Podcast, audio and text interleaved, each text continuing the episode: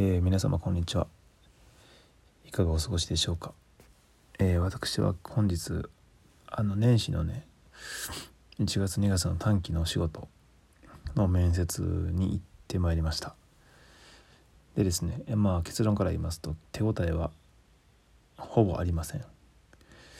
というのもですねあのもともとその求人の応募枠が2枠ということで、まあ、私ともう一人ねあの同じプログラミングスクール卒業生の方と男性の方と。2人で前以前のね打ち合わせにも参加してでまあまあ本日最終のね面談ということであの参加させてもらったんですけどもそのまあ予定面談開始の1時間前ぐらいにその集合してですねまあその営業の方とその僕ともう一人のね方と3人でちょっとねあの話をしたんですけども面接対策というか、まあ、その冒頭であの2枠あったね。その応募枠が急遽1枠になってしまったということで言われまして。はい。もうその時点でどっちか落ちるんですよね。面接的にはね。そうなんですよ。まさかと。そのまあここに来てまさかそういうことがあるとはということでですね。うん。まあ自分の中ではまあ僕の中ではその1月2月のねお仕事がもうこの流れ決まらなければですねまあ資金的にも、まあ、お金的にもね厳しい部分もあり一旦ねエンジニア転職を保留ということにしてまずはね仕事についてね自分のまあ、基礎固め。生活の基礎ですね。生活の基礎を固めようと。決意して挑んだんですけどもなかなかやっぱ現実は厳しくてですね。もう結構安心してたんですよね実は。そうまあまあまあ。だまあほぼ受かるでしょうみたいな感じで安心しきっていたんですが今日の朝面談前にそれを聞かされて、まあ、オーバー枠2枠が1枠に減りましたよっていうのねもうショックすぎてですね。っていうのもねもう一人のねあの男性の方まあ年ちょっと下なんですけどものスペックがね明らかに高いんですよね僕よりも。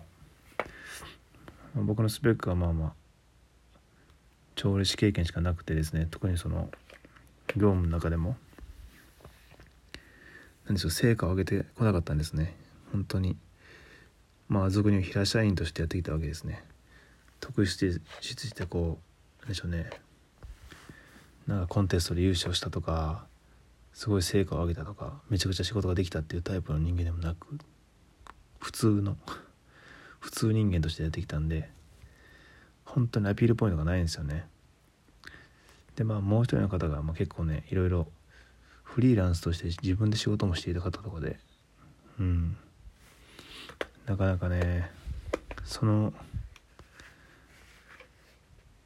やっぱね面接の場とかで見られるポイントっていうのは正直そういうところですもんね。人柄だけで仕事はねできないんでね。うんもうどうしても勝てない。まあ勝ち負けじゃないんですけども、まあ、そういう場ではね人間的にはまた別な問題と思いますけどもその面接とかね社会というのは場ではね到底かなわないということでどっちか2人1人しか受からないならばね多分無理ちゃうかなと。結果は明日か明後日きます。まあ正直まあ来るまで分かんないんですけど。うん。確実にね落ちてるということはないんでしょうけどもほぼほぼ無理ではないかなということで。えもうそろそろねあの家事を切り直してですね一旦仕事をしてこのうん日々消耗していく生活からちょっとね一旦 脱出するかなとうんいう感じですね。でまあまあいつも思うんですけどやっぱねこの丸腰で挑戦するのはすごいと思うんですよ。その自分の限界をね超えたことに挑戦するとかこう全く知らない分野に挑戦するとか異業種とかね未経験とかで。めちゃくちゃいいと思うんですけどやっぱりねこの今回の反省点としてはですね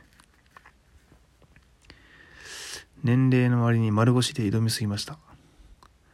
もうこれにつきますね。これ結論ですね。そうなんですよ。多分ねすごいこうなんでしょうね。管理職とかなってとか管理する立場になってるとか出世するとかそのなんか数字が残ってるような業績が残ってるとか売上ナンバーワンとかね営業成績トップとかなんかそういうすごいプロジェクトやったとか多分そういうことがまああるんでしょうね。あるあると思います。30も超えてくるとねこうできる人間というかその向上心を持っているような人はね当然ながら。うん。でそういうのが武器になってそういうのがたくさんあるとやっぱりね異業種とか未経験でもやっぱかなりねあの過去に頑張ったっていう証拠ですからそれは。うん。武器になるんですよね。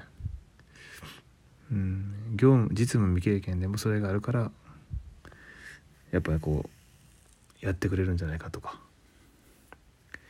そういうそのそこでしか測れないですもんね。実務経験がない場合は。過去のそういう業績でしか測れないので。仕方ないんですけどね。まあちょっと勢いできた割には丸干しすぎました。私。いやほんとなくてね。もう仕事作成ぐらいかな。うーん。まあまあ後悔しても何も起こらないんであれなんですけど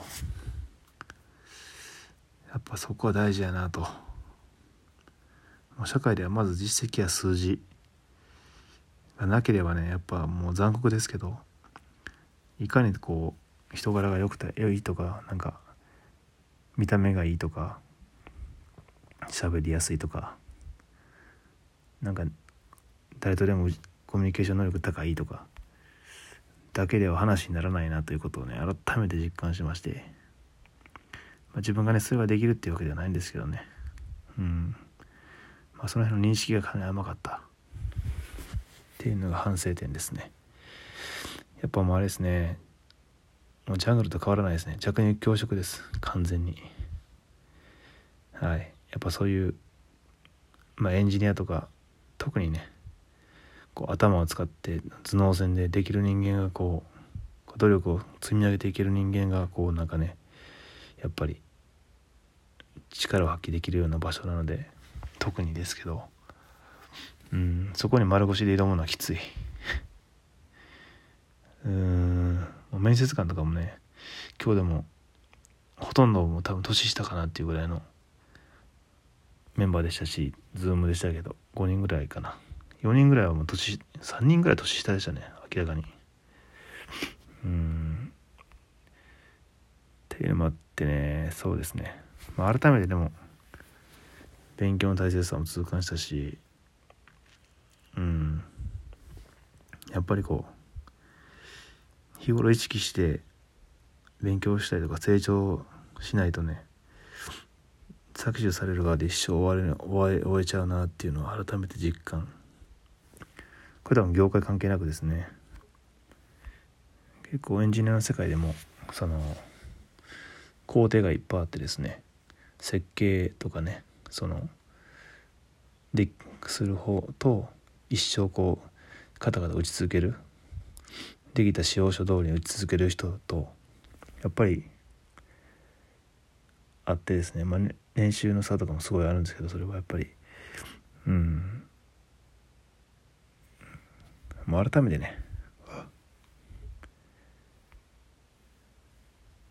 そうなんですよね。まあ当たり前なんですけどね。うん。当たり前なことなんですけども。だからまあ明日明後日でその今回のね年始のお仕事の話がうまいこといかなければですね完全にもう路線変更してまずあの現場の仕事？調理にしても現場の仕事なんか張り付いてこう肉体労働だけではなくてですね今後ちょっと意識してそのマネジメントそうですね人員店長とかなんかそういうマネージャーとか人員育成の方に携わってあのその場でね何でしょう書類作成とか、まあ、シフトとかその売上管理とかその辺りのポジションを、まあ、こなしてですね、うん、まだ次の挑戦の時にあの武器になるような、ね、店長になりましたとか100人の部下をマネジメントしましたなんかね指導育成してですねシュート管理してみたいな人員配置してとかやってましたとか店舗の中で売り上げナンバーワン店長になりましたとかそういう活かせる数字っていうのを、まあ、積極的に作るためにはね作っていこうかなと思いましたね。うん。もうそういうもう34なんでちょっとねそろそろできることから頑張っていかないと、うん、挑戦することもできなくなってしまうなっていうね。ダラダラしていると、うん、っていうのを実感しましたね。まあとはいえまだ面談の結果起きてないので。はい。その結果次第ですけどね。エンジニアを一旦引くかどうかは、うん、まあまあ。それは明日か明後日分かると思います。それではまた。